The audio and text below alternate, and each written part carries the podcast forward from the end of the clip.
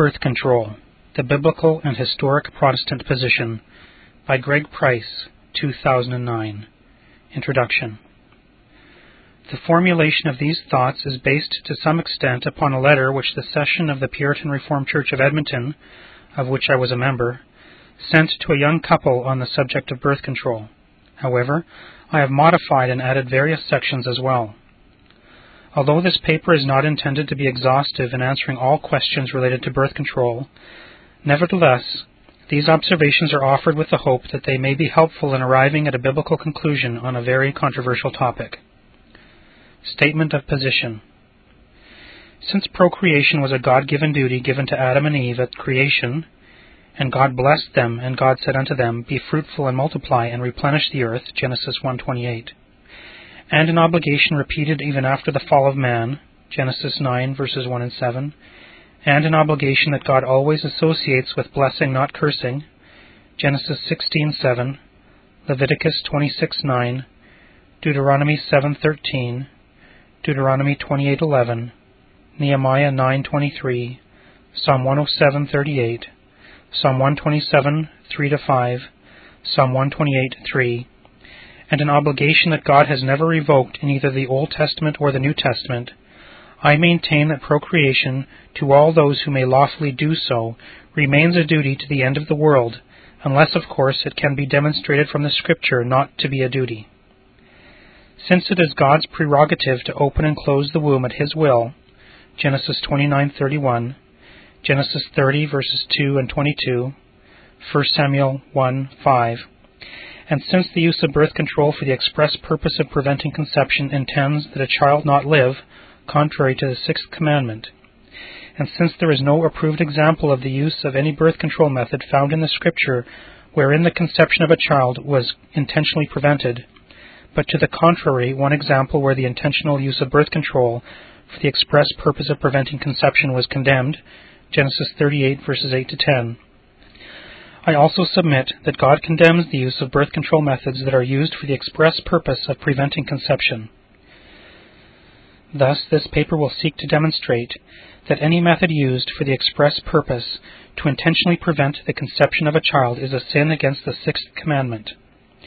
This would include any intentional abstention from sexual intercourse for the express purpose of preventing conception, i.e., the rhythm method, etc., or any intentional wasting of the seed of copulation for the express purpose of preventing conception, i.e., various forms of artificial contraception or sterilization. Let us then consider the two methods that are generally used for the stated goal of preventing conception, abstaining from sexual intercourse and wasting the seed of copulation in some manner, and determine whether they are lawful according to God's precepts. Abstention from sexual intercourse.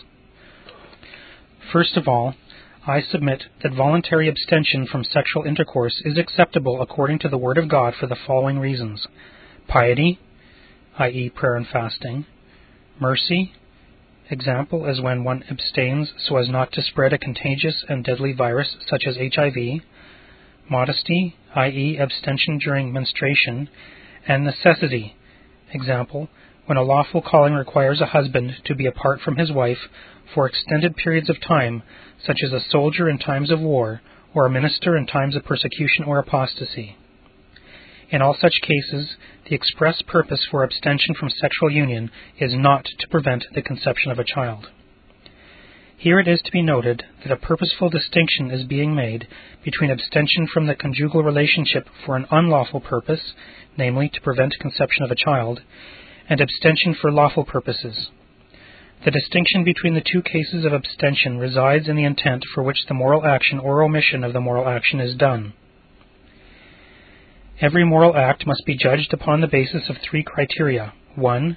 The right motive, which is faith in and love for God. 2. The right standard, which is the supreme standard of God's Word. And 3. The right goal, which can be none other than to glorify God. Only when all three of these criteria are realized can we expect moral actions to be equitably and consistently judged. Note in the following text that all moral acts are classified as either good or bad, and that the classification of indifferent actions does not exist in relation to the judgment seat of Christ. Quote, For we must all appear before the judgment seat of Christ, that every one may receive the things done in his body, according to that he hath done, whether it be good or bad. Unquote. 2 Corinthians 5.10 Thus, every moral action of mankind is either good or bad. Every moral action either proceeds from a love for God or it doesn't. Every action is either biblical or it is not. Every action either glorifies God or it doesn't. There is therefore no act of mankind that is truly indifferent when judged by this scriptural standard. Thus, it is important to understand at the outset that whatever choice we make regarding our actions before God, there is certainly nothing that is considered morally neutral. With this in mind, let us first examine the moral act of voluntary abstention from sexual intercourse. 1. For acts of piety. It is scripturally demonstrable that voluntary abstention from sexual relations for a period of time is not unlawful in and of itself. This is proved by the fact that Paul allows abstention for the purpose of prayer and fasting, i.e., for the reason of fulfilling deeds of piety. Quote, Defraud ye not one the other, except it be with consent for a time, that ye may give yourselves to fasting and prayer, and come together again, that Satan tempt you not for your incontinency. Unquote. 1 Corinthians 7 5. In the permissive commandment cited above, the Apostle Paul states the intention to fervently fast and pray as a legitimate reason for abstention from sexual union, though he warns of potentially sinful consequences if the abstention is maintained for too long a period of time. 2. For acts of mercy. Consider that those people who contracted leprosy were commanded to be isolated or quarantined from all family members, including husbands or wives as the case may be, and friends, Leviticus 13:46. Isolation and abstention from all sexual intimacy was required in all such cases in order to prevent the spread of disease, not in order to prevent conception. Likewise, it may be deduced that mercy requires that in cases in which the husband or wife is in such a present condition of pain and suffering, they are not under obligation to fulfill their duty to procreate, for their abstention is again not for the express purpose of preventing the conception of a child. Furthermore, when the specific intent of a medical procedure is not to prevent the conception of a child, but rather to remove some cancerous tissue or to correct some bodily malfunction of the mother or the father, and in the process of this medical procedure, the ability of the mother or father to procreate is hindered or eliminated, then I would submit that such procedure is not sinful for the express purpose of the surgery was one of mercy in sustaining life, and not of cruelty in preventing life. Our God delights in showing mercy and calls us to minimize the suffering of others in all lawful circumstances, rather than to increase the suffering of others. Matthew 12:7. Just as man was not made for the Sabbath, but the Sabbath made for man, so likewise man was not made for procreation, but procreation made for man. 3. For acts of modesty. We also know from the Scriptures that temporary abstinence was and is also required by God for the sake of modesty during the woman's monthly menstruation cycle. Quote, also, thou shalt not approach unto a woman to uncover her nakedness, as long as she is put apart for her uncleanness. Unquote. Leviticus 18:19. Again, this temporary abstinence from sexual union was not in order to prevent conception, but was in order to prevent an abomination for which the Lord cast out the heathen nations from the land of Palestine. Leviticus 18 verses 24 to 30. 4. For acts of necessity. The Scripture recognizes temporary abstention from sexual intercourse as warrantable in cases of such urgent necessity wherein a husband or wife may be required to perform his or her lawful calling, and so may be apart from his wife or from her husband for an extended period of time. For example, a doctor who is required to attend to an epidemic for several months, or a soldier who is required to defend his country in a lawful war, or a minister who is required to preach the gospel to hungry souls scattered like sheep over many hills due to apostasy or persecution. The intention in all such cases is not to prevent conception, but rather to fulfill a lawful and necessary calling.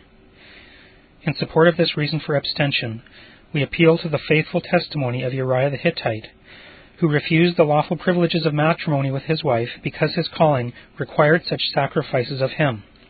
Quote, but Uriah slept at the door of the king's house with all the servants of his lord, and went not down to his house.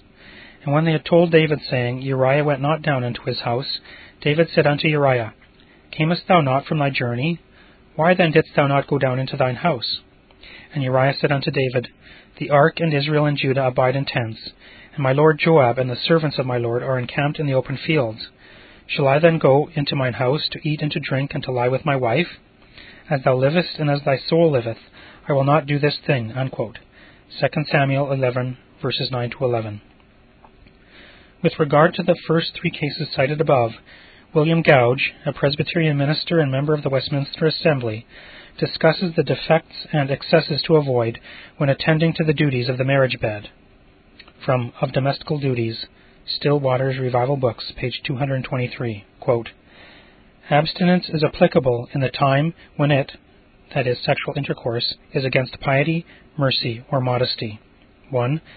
Against piety, when no day nor duty of religion no, not extraordinary days and duties of humiliation will make them forbear having intercourse. The prophets bidding the bridegroom and bride to go out of their bedchamber in the day of a fast, Joel 2:16, and the apostles accepting of prayer and fasting where he enjoins this duty of due benevolence, 1 Corinthians 7:5, show that in the time of a fast, it, that is intercourse, must be forborne. 2 against mercy when one of the married couple, being weak by sickness, pain, labor, travel, or any other like means, and through that weakness not well able to perform this duty, the other notwithstanding will have it performed. I will have mercy and not sacrifice, saith the Lord. Shall God's sacrifice give place to mercy and not man's or woman's lust? For so I may well term this unseasonable desire. Question. What if an husband or wife continues so long sick or otherwise weak as the other cannot contain? Answer. In such cases of necessity, the body must be beaten down, and earnest prayer made for the gift of continency.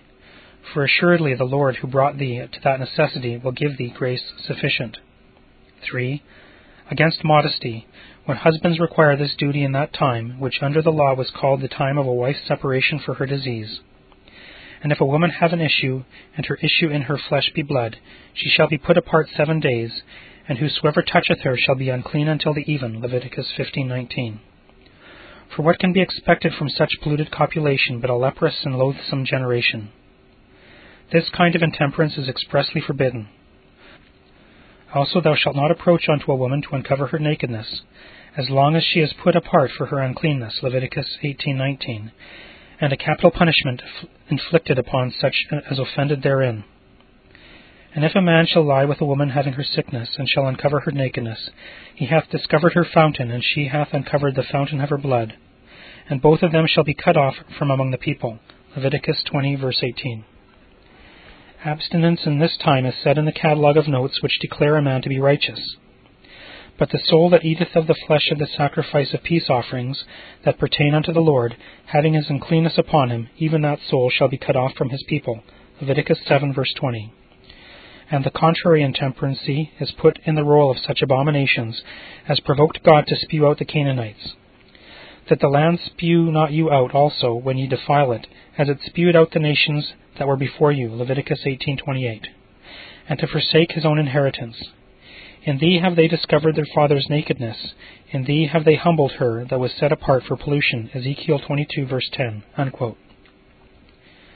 Hereby we see that according to the Word of God, there are morally acceptable reasons for which a married couple can and ought to abstain from sexual intercourse, that is, piety, mercy, modesty, and necessity. Contrasting lawful reasons with unlawful reasons for abstention. Let us now contrast the above lawful reasons for abstention from sexual intercourse with the unlawful reasons for abstention. First, it must be asked can we ever, under any circumstances, justify a moral action or omission that would intentionally prevent the conception of a child?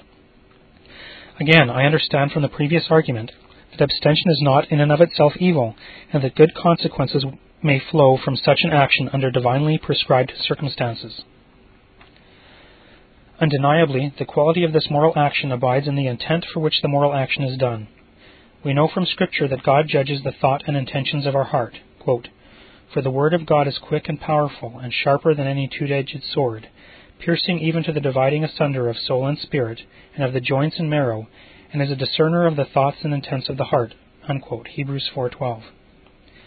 We also understand that our Lord Jesus Christ taught that immoral actions conceived merely internally in the intentions of a man's heart, or as blameworthy as if the deed were done externally to a man's person or property. Quote, Ye have heard that it was said by them of old time, Thou shalt not commit adultery. But I say unto you, that whosoever looketh on a woman to lust after her hath committed adultery with her already in his heart. Unquote. Matthew 5, verses 27 and 28. Quote, but every man is tempted when he is drawn away of his own lust and enticed. Then when lust hath conceived, it bringeth forth sin, and sin, when it is finished, bringeth forth death. Unquote. James 1, verses 14 and 15. The sins described in the above citations all begin in the intention of the heart and then manifest themselves in external acts. Thus, it is certain that adultery, murder, theft, etc., can be committed in the heart, and that man is guilty even when such sin only manifests itself in his intentions. In essence, the heart that is angry without a just cause is guilty of violating the sixth commandment, even though an actual person was never killed. It is enough to intend to kill an actual person to be guilty of the crime before God. Likewise, this applies to intentionally preventing the life of an actual child.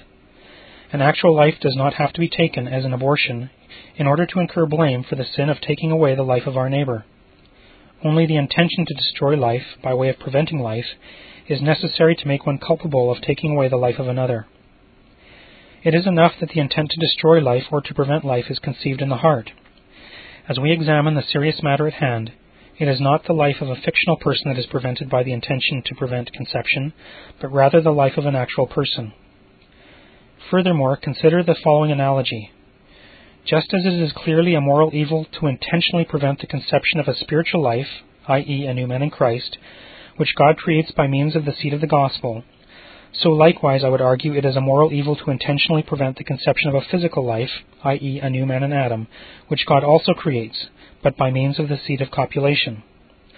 On the one hand, just as it is a violation of the sixth commandment to intentionally keep the seed of the gospel from being preached for the express purpose of preventing the birth of a new man in Christ, for a new man is a creation of God renewed in the image of God, so likewise it is a violation of the sixth commandment to intentionally prevent the seed of man from being united with the egg of a woman for the express purpose of preventing the birth of a new man in Adam, for a man is the creation of God made in the image of God. On the other hand, just as it is not a violation of the sixth commandment to avoid preaching the seed of the gospel for the express purpose of fulfilling other commanded duties, personal, domestic, and civic, so it is not a violation of the sixth commandment to avoid sexual transmission of the seed of man for the express purpose of fulfilling other commanded duties piety, modesty, mercy, and necessity. Life, whether physical or spiritual, is God's great creation. For man intentionally to prevent life for his own reasons is to usurp the prerogative of the Creator of life. Consider the larger catechism upon this question. Quote, question 136. What are the sins forbidden in the sixth commandment? Answer. The sins forbidden in the sixth commandment are all taking away the life of ourselves or of others, except in case of public justice, lawful war, or necessary defense, the neglecting or withdrawing the lawful and necessary means of preservation of life, sinful anger, hatred, envy, desire of revenge, all excessive passions, distracting cares, immoderate use of meat, drink, labor, and recreations, provoking words, oppression, quarreling, striking, wounding, and whatsoever else tend to the destruction of the life of any. Unquote. Can it be argued that intentional abstention for the purpose of preventing the conception of a child tends to the destruction of the life of a person? Certainly. It directly tends to and intends the destruction of the life of a particular human being that has not yet been conceived, and that human being's entire posterity, not an imaginary fictional human being, but a living rational soul. Not simply one person, but also entire generations that would come from him or her.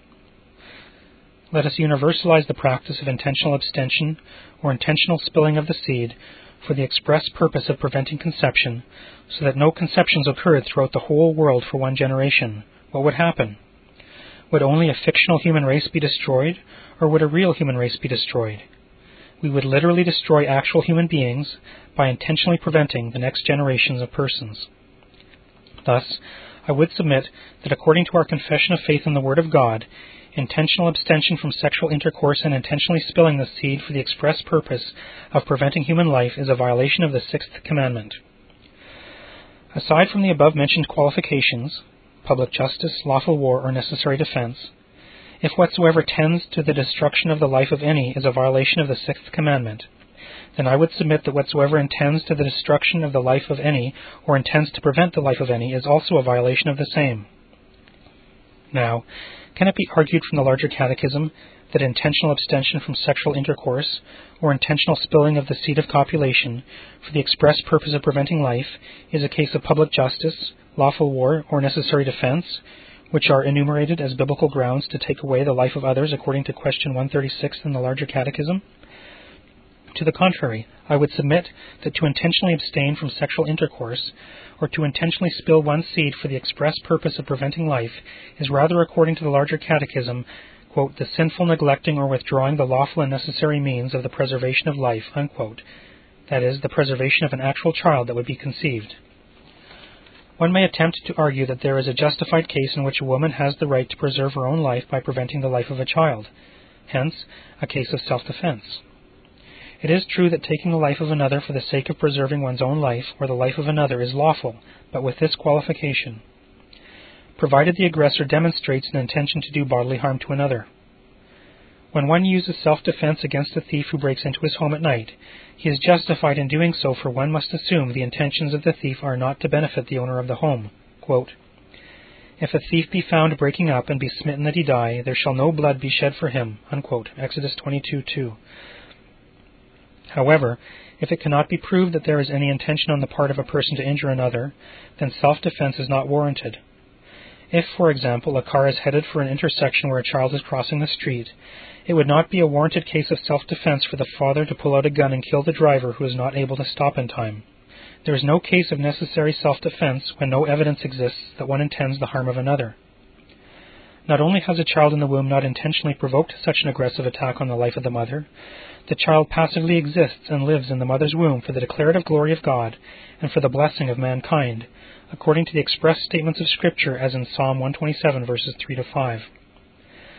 Thus, the intentional prevention of an actual human being who shall make no intentional attack upon one's life is a violation of the sixth commandment and does not fall into the category of necessary self defense.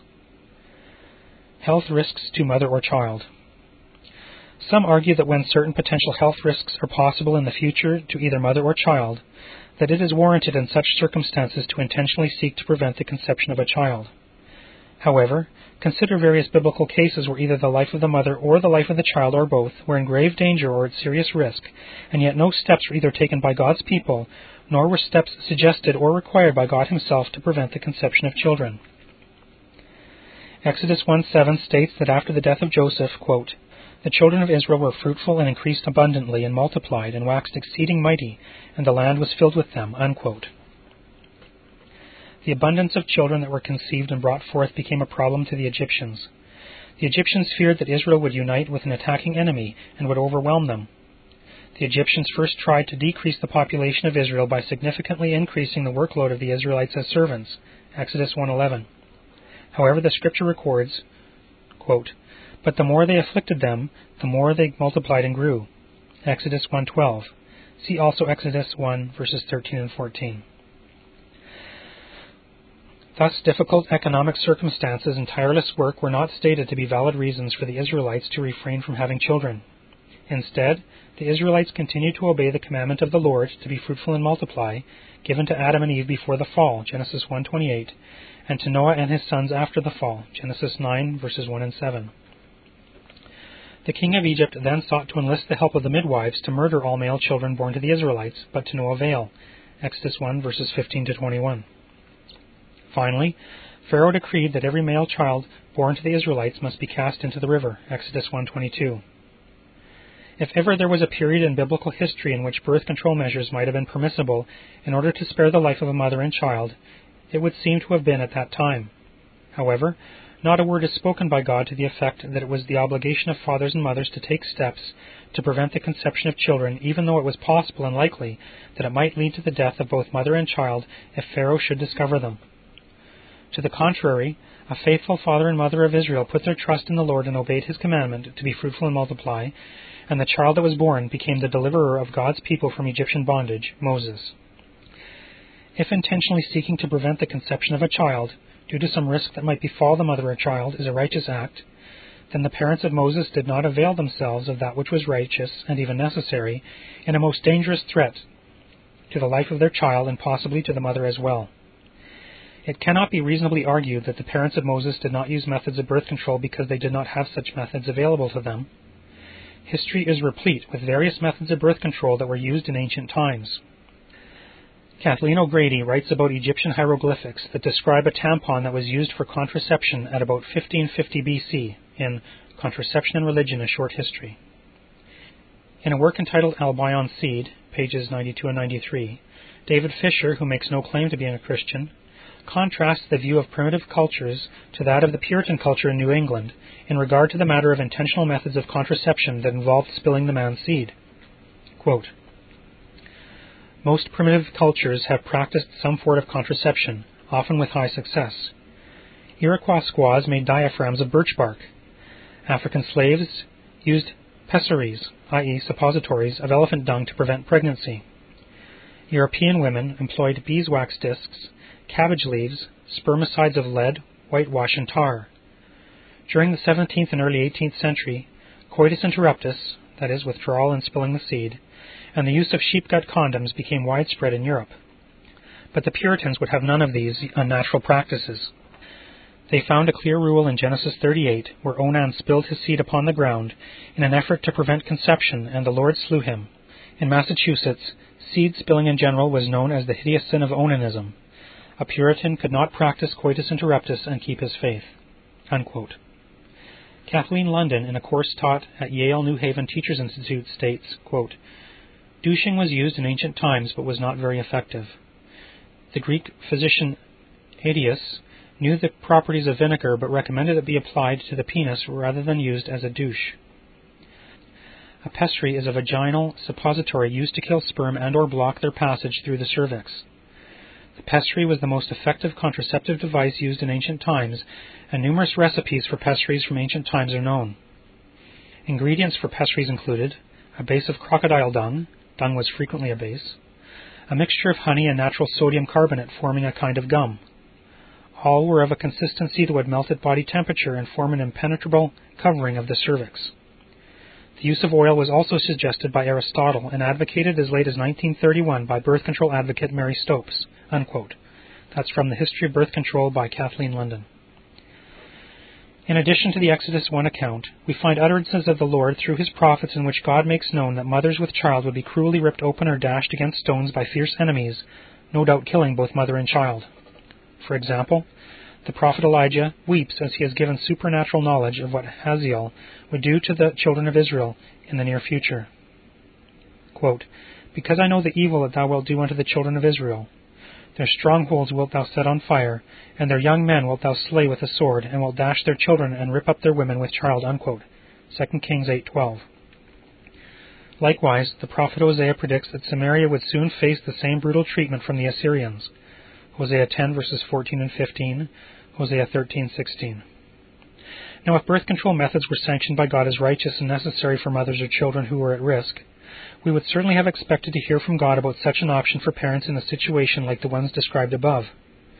To the contrary, there is never such an option mentioned by God in His Word wherein parents might, even in the most desperate circumstances, intentionally choose to prevent the conception of a child. It is not as though God's people did not face many dangerous events that threatened the life of a mother or a child within her womb. It is not as though methods of birth control were not available to the husband and the wife at that time. However, such methods are never mentioned as a possibility or an option by God. Spilling the seed. Next, we must briefly examine the practice of intentionally spilling the seed of copulation, whether into a condom, into a spermicide, into a diaphragm, into an IUD, onto the ground, etc., for the express purpose of preventing life. Whereas we have explicit testimony and good and necessary consequence concerning abstention from sexual intercourse in certain stated circumstances in God's Word piety, mercy, modesty, and necessity we have no testimony at all from Scripture for the use of other methods which prevent conception and involve the intentional spilling of the seed of copulation. Even if one might argue that he is spilling his seed for the right motive, love for God, and for the right end, the welfare of his wife, Nevertheless, he must still consider whether the action itself is sanctioned by the Word of God. I submit that the intentional spilling of one's seed in order to prevent life is not an act sanctioned by God's Word. The classic passage which the Church for thousands of years has used to demonstrate the sinfulness of intentionally spilling one's seed in order to prevent life is Genesis 38:9. This is the only passage in all of Scripture that specifically speaks about the use of any form of birth control. And as I hope to prove, God not only does not sanction the intentional use of spilling the seed of copulation in order to prevent conception, but actually condemns the practice. From the account of Onan, let us examine the following the circumstances that led to the sin of Onan, the sin of Onan, the divine judgment upon Onan, and the testimony of history as to the sin of Onan. The circumstances that led to the sin of Onan. We are told that Onan's brother, Ur, married a woman by the name of Tamar, Genesis 38:6. But due to some wickedness committed by Ur, God slew him. Genesis 38:7. As a result of Er's death, Judah, the father of Ur and Onan, told Onan to marry Tamar and to raise up a seed or a child to be the heir of Er's estate. It is important to note that there was no divine law explicitly stated authorizing this marital relationship until the time of the Mosaic Law some 300 years later, Deuteronomy 25 verses 5 and 6. Onan obeyed his father and took Tamar to be his wife, but instead of copulating with a view to bringing forth a child, he intentionally spilled his seed of copulation on the ground in order that he might not raise up an heir for his brother. The sin of Onan. Until the 20th century, it was the universal view of Jewish and Christian commentators alike that Onan was slain particularly for the sin of intentionally spilling his seed of copulation upon the ground in order to prevent the conception of a child.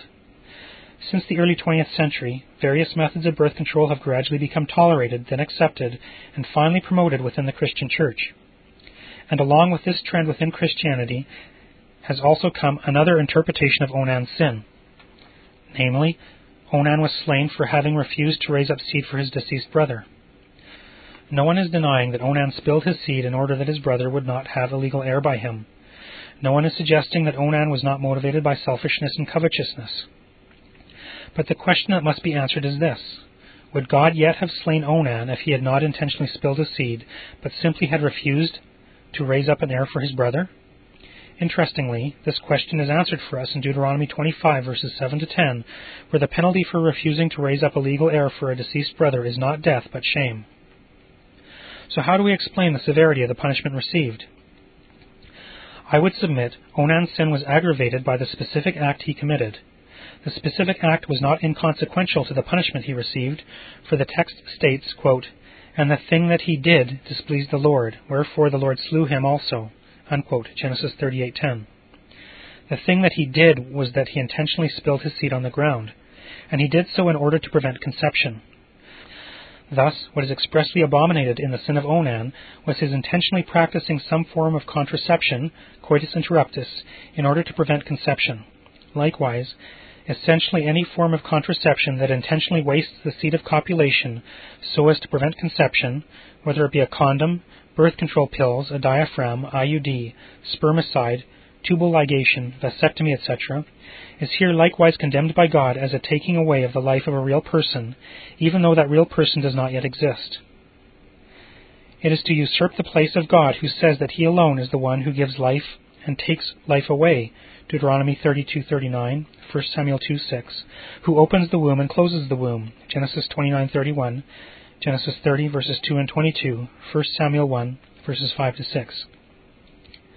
It is not without significance that the Word of God uses the same Hebrew word for seed, zerah, whether it refers to the seed of copulation, Leviticus 15 verses 16, 18, and 32, or to an actual child that has been conceived or born, Leviticus 12:2, Leviticus 18:21. In Genesis 38, there is a remarkable connection between the seed of copulation and the seed of conception slash birth. For in Genesis 38:8, Onan is commanded by his father Judah to raise up the seed of conception slash birth, that is, a male heir, for his deceased brother Ur.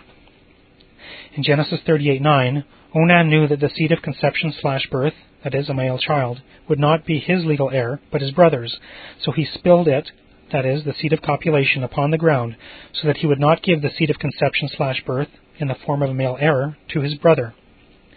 Now the point is not that the seed of copulation is a person, as is the seed of conception or birth, but rather that the Lord makes an intimate connection between the seed of copulation and the seed of conception slash birth. In other words, it is the seed of copulation that becomes the seed of conception slash birth. Thus, to intentionally destroy the seed of copulation is to intentionally destroy the seed of conception or the seed of birth. God has intentionally joined together in the same verse the seed of copulation, although stated implicitly, with the seed of conception and with the seed of birth, although stated explicitly, by using the same Hebrew word, zerah. For these are various stages of the seed of mankind. It is, therefore, no insignificant act to intentionally destroy the human seed of copulation in order to prevent conception. It is a violation of the sixth commandment, Thou shalt not kill, which supplies the only sound reason why God judged Onan with such a severe penalty, death. Onan took life, and his own life was likewise taken. Carefully note that even when a man accidentally spilled his seed of copulation, for example while he slept, it was treated by God as an uncleanness under the Levitical law requiring separation, cleansing, and atonement. Leviticus 15, verses 16 to 18, and verses 30 to 32. Now, if the seed of copulation is in God's sight of such significance because it bears his life, so that to spill it accidentally required separation, cleansing, and atonement, how much more seriously does God take the intentional spilling of the seed of copulation in order to prevent conception? The judgment that fell upon Onan tells us how serious God is about the sin of intentionally spilling the seed of copulation so as to prevent conception. The divine judgment upon Onan. Finally, let us consider the divine judgment that fell upon Onan for his sin we learn that as a result of Onan's sin that God slew him. Genesis 38:10. What law did Onan violate in order to be judged so severely? Did Onan violate some divine law regarding the levirate marriage, wherein a brother was commanded to marry the widow of his deceased brother in order to raise up a legal heir to his brother? If so, it must have been a law that was not codified, for no such law exists in Scripture until the time of Moses, some 300 years later. Deuteronomy 25, verses 5 to 10. The law of God may be divided into three categories moral, ceremonial, and judicial. The moral law is a perfect rule of righteousness that binds all people in all ages and is summarized in the Ten Commandments. The ceremonial law is that which was given to Israel as an ecclesiastical society containing various typical ceremonies, objects, and offices, such as sacrifices, temple priesthood, etc., which prefigured Christ and his benefits. This aspect of the law was abrogated as to its outward form at the crucifixion of Christ, except for the moral principles that underlie it, which continue to bind all people and all churches at all times. The judicial law is that which was given to Israel as a civil society containing various ordinances to regulate that people within the promised land. This aspect of the law expired when the state of Israel ceased with the destruction of Israel in 70 AD, except for the moral principles that underlie it, which continue to bind all people and all nations at all times. Now, if Onan was required by God's law to marry the widow of his deceased brother, and to bring forth a legal heir, which of the three categories of God's law listed above did Onan violate when he refused to bring forth a legal heir for his deceased brother? In other words, under what category of God's law was the levirate marriage and its duties comprehended at the time of Onan? At the time of Onan, the levirate marriage was certainly not comprehended under the judicial law, for the judicial law had not yet been given to Israel under Moses. The levirate marriage was never comprehended under the ceremonial law, either before or after Moses, for the levirate marriage was not typical of Christ or his benefits, nor did it have anything to do with formal worship. Nor was the levirate marriage comprehended under the moral law, for it did not and does not bind all people at all times. When the levirate marriage was instituted as a judicial law within Israel at the time of Moses, it had in view particularly keeping tribal hereditary lines pure so that families and tribes within Israel did not lose their inheritance to outsiders. This prevented strangers from outside Israel from seizing the inheritance of Israelites. It was, therefore, a law that pertained to Israel in the Holy Land. Thus, since the levirate marriage of Onan was not an aspect of the judicial, ceremonial, or moral law, it was not a divine law. I would submit that the levirate marriage at the time of Onan was a cultural practice, not a moral law. That being the case, is it likely that God would have slain Onan for violating a mere cultural practice? I think that is very unlikely. What then was the reason for God's severe judgment upon Onan? I submit it was because Onan intentionally spilled his seed of copulation so as to prevent the conception of a child. This was an abomination to the Lord. It was to practice the same kind of sexual intercourse, non procreational, that sodomites practice, which is also an abomination to the Lord. Leviticus 18:22. The testimony of history as to the sin of Onan. Because there have always been various means of contraception which involved the intentional spilling of the seed of copulation in order to prevent the conception of a child, faithful churches and ministers took occasion to speak against the act of Onan as a grievous sin forbidden by the Word of God. I am indebted to the historical work which Charles Provan has furnished in his helpful treatment of the subject, The Bible and Birth Control, available through Still Waters Revival Books. Augustine is clear in his denunciation of Onan's sin. Quote, for it is illicit and shameful for a man to lie with even his lawful wife in such a way as to prevent the conception of offspring. This is what Onan, son of Judah, used to do, and for that God slew him. Unquote. John Calvin, when considering the case of Onan, likens the intentional spilling of a man's seed of copulation in order to prevent conception to abortion. Quote, the voluntary spilling of semen outside of intercourse between man and woman is a monstrous thing. Deliberately to withdraw from coitus in order that semen may fall on the ground is doubly monstrous. For this is to extinguish the hope of the race and to kill before he is born the hoped for offspring. This impiety is especially condemned, now by the Spirit through Moses' mouth, that Onan, as it were by a violent abortion, no less cruelly than filthily cast upon the ground the offspring of his brother, torn from the maternal womb. Besides, in this he tried, as far as he was able, to wipe out a part of the human race. If any woman ejects a fetus from her womb by drugs, it is reckoned a crime incapable of expiation, and deservedly Onan incurred upon himself the same kind of punishment, infecting the earth by his semen, in order that Tamar might not conceive a future human being as an inhabitant of the earth. Unquote. That's taken from Calvin's Latin commentary on Genesis 38:10, as cited in Charles Provan's book, The Bible and Birth Control, page 26. The Synod of Dort in 1618 commissioned annotations to be written for the whole Bible, which was completed and published by authority of the Reformed Church of the Netherlands in 1637. In the Dutch Annotations upon the whole Bible, we note the following comments on the Onan incident, wherein Onan's sin is likened to premeditated murder. Quote, this was even as much as if he had, in a manner, pulled forth the fruit out of the mother's womb and destroyed it. Unquote. Andrew Willet, a minister in England, wrote a massive commentary on the book of Genesis, Hexapla in Genesis, which was published in 1632. He states that the sin in intentionally spilling the seed in Genesis 38 consisted in the following several sins. Quote, it was against the order of nature, using the act of generation for pleasure only and not for generation. It was against God, whose institution he brake, against his wife, whom he defrauded of the fruit of her womb, against himself in preventing his issue, against mankind which should have been increased and propagated. This sin of envy was against his brother to whom he should have raised seed. Unquote. William Gouge, Presbyterian minister and member of the Westminster Assembly, addresses the due benevolence that a husband and wife owe to one another according to Paul in 1 Corinthians 7.3, and mentions that the sin of Onan is to be avoided in marriage. Quote, to deny this duty being justly required is to deny a due debt and to give Satan great advantage. The punishment inflicted on Onan, Genesis 38 verses 9 and 10, shows how great a wrong this is. From that punishment the Hebrews gather that this sin is a kind of murder. It is so much the more heinous when hatred, stoutness, niceness, fear of having too many children, or any other respects are the cause thereof. Unquote. William Gouge, Domestical Duties, page 223. Original spelling altered to conform to modern standards. Various Presbyterian ministers in London in 1657 completed annotations upon all the books of the Old and New Testament. The comments on Genesis 38:9 are as follows. Quote, verse 9 on the ground. The lewdness of this fact was composed of lust, of envy, and murder. The first appears in that he went rashly upon it. It seems he stayed not till night, for the time of privacy for such a purpose, else the bed would have been named as well as the ground. The second is plain by the text. He envied at the honor of his dead brother, and thereupon would not be father of any child that should be reputed his brother's and not his own.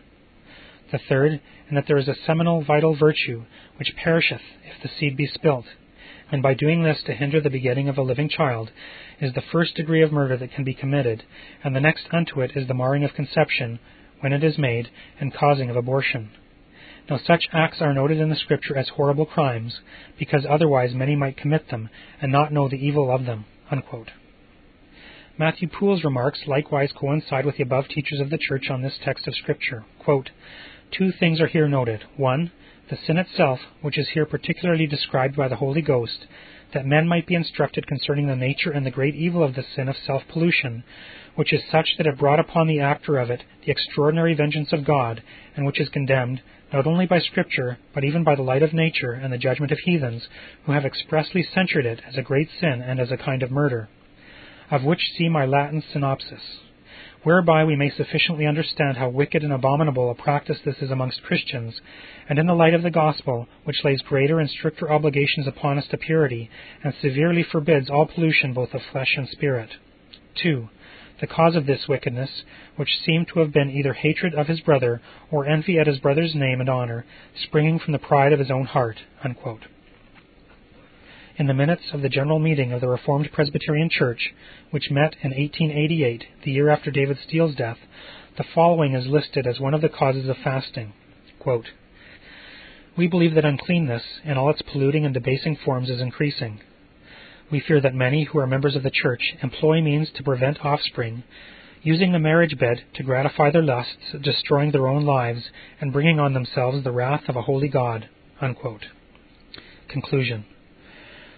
The Scripture is our alone infallible rule of faith and practice. In the matter of birth control, we may confidently look to the Bible knowing that God reveals His will about such significant issues. For the ethical issues surrounding birth control relate to matters no less important than life and death. I have sought to demonstrate that the intentional use of birth control to prevent the conception of a child is contrary to the supreme standard of God's infallible word for the following reasons in summary. 1. It is God's prerogative to give life and to take life away, and to open and close the womb. 2. Before the fall of man into sin, God commanded man and woman to be fruitful and multiply, and repeated the same command again after the fall of man into sin to Noah and his descendants. 3. God has never rescinded the command to be fruitful and multiply, whether in the Old Testament or in the New Testament. 4. God has commanded us not to kill, the sixth commandment, but to intentionally prevent the conception of a child is to intentionally take away the future life of a real human being. 5. God has declared that children are a heritage from Him, and that the man who has his quiver full of them is greatly blessed and not cursed. 6. God never warrants, in precept, approved example, or good and necessary inference, abstaining from sexual relations or spilling of the seed for the express purpose to prevent conception, but on the contrary, God exalts parents, such as the parents of Moses, who viewed the commandment of God, be fruitful and multiply, more important than even the future risks to their own lives or to the life of their baby, and God executes Onan for intentionally wasting his seed in order to prevent the conception of a child. 7. The universal testimony of the Church until the 20th century has also viewed the practice of intentional birth control to prevent the conception of a child to be contrary to the light of nature and to the will of God in Scripture.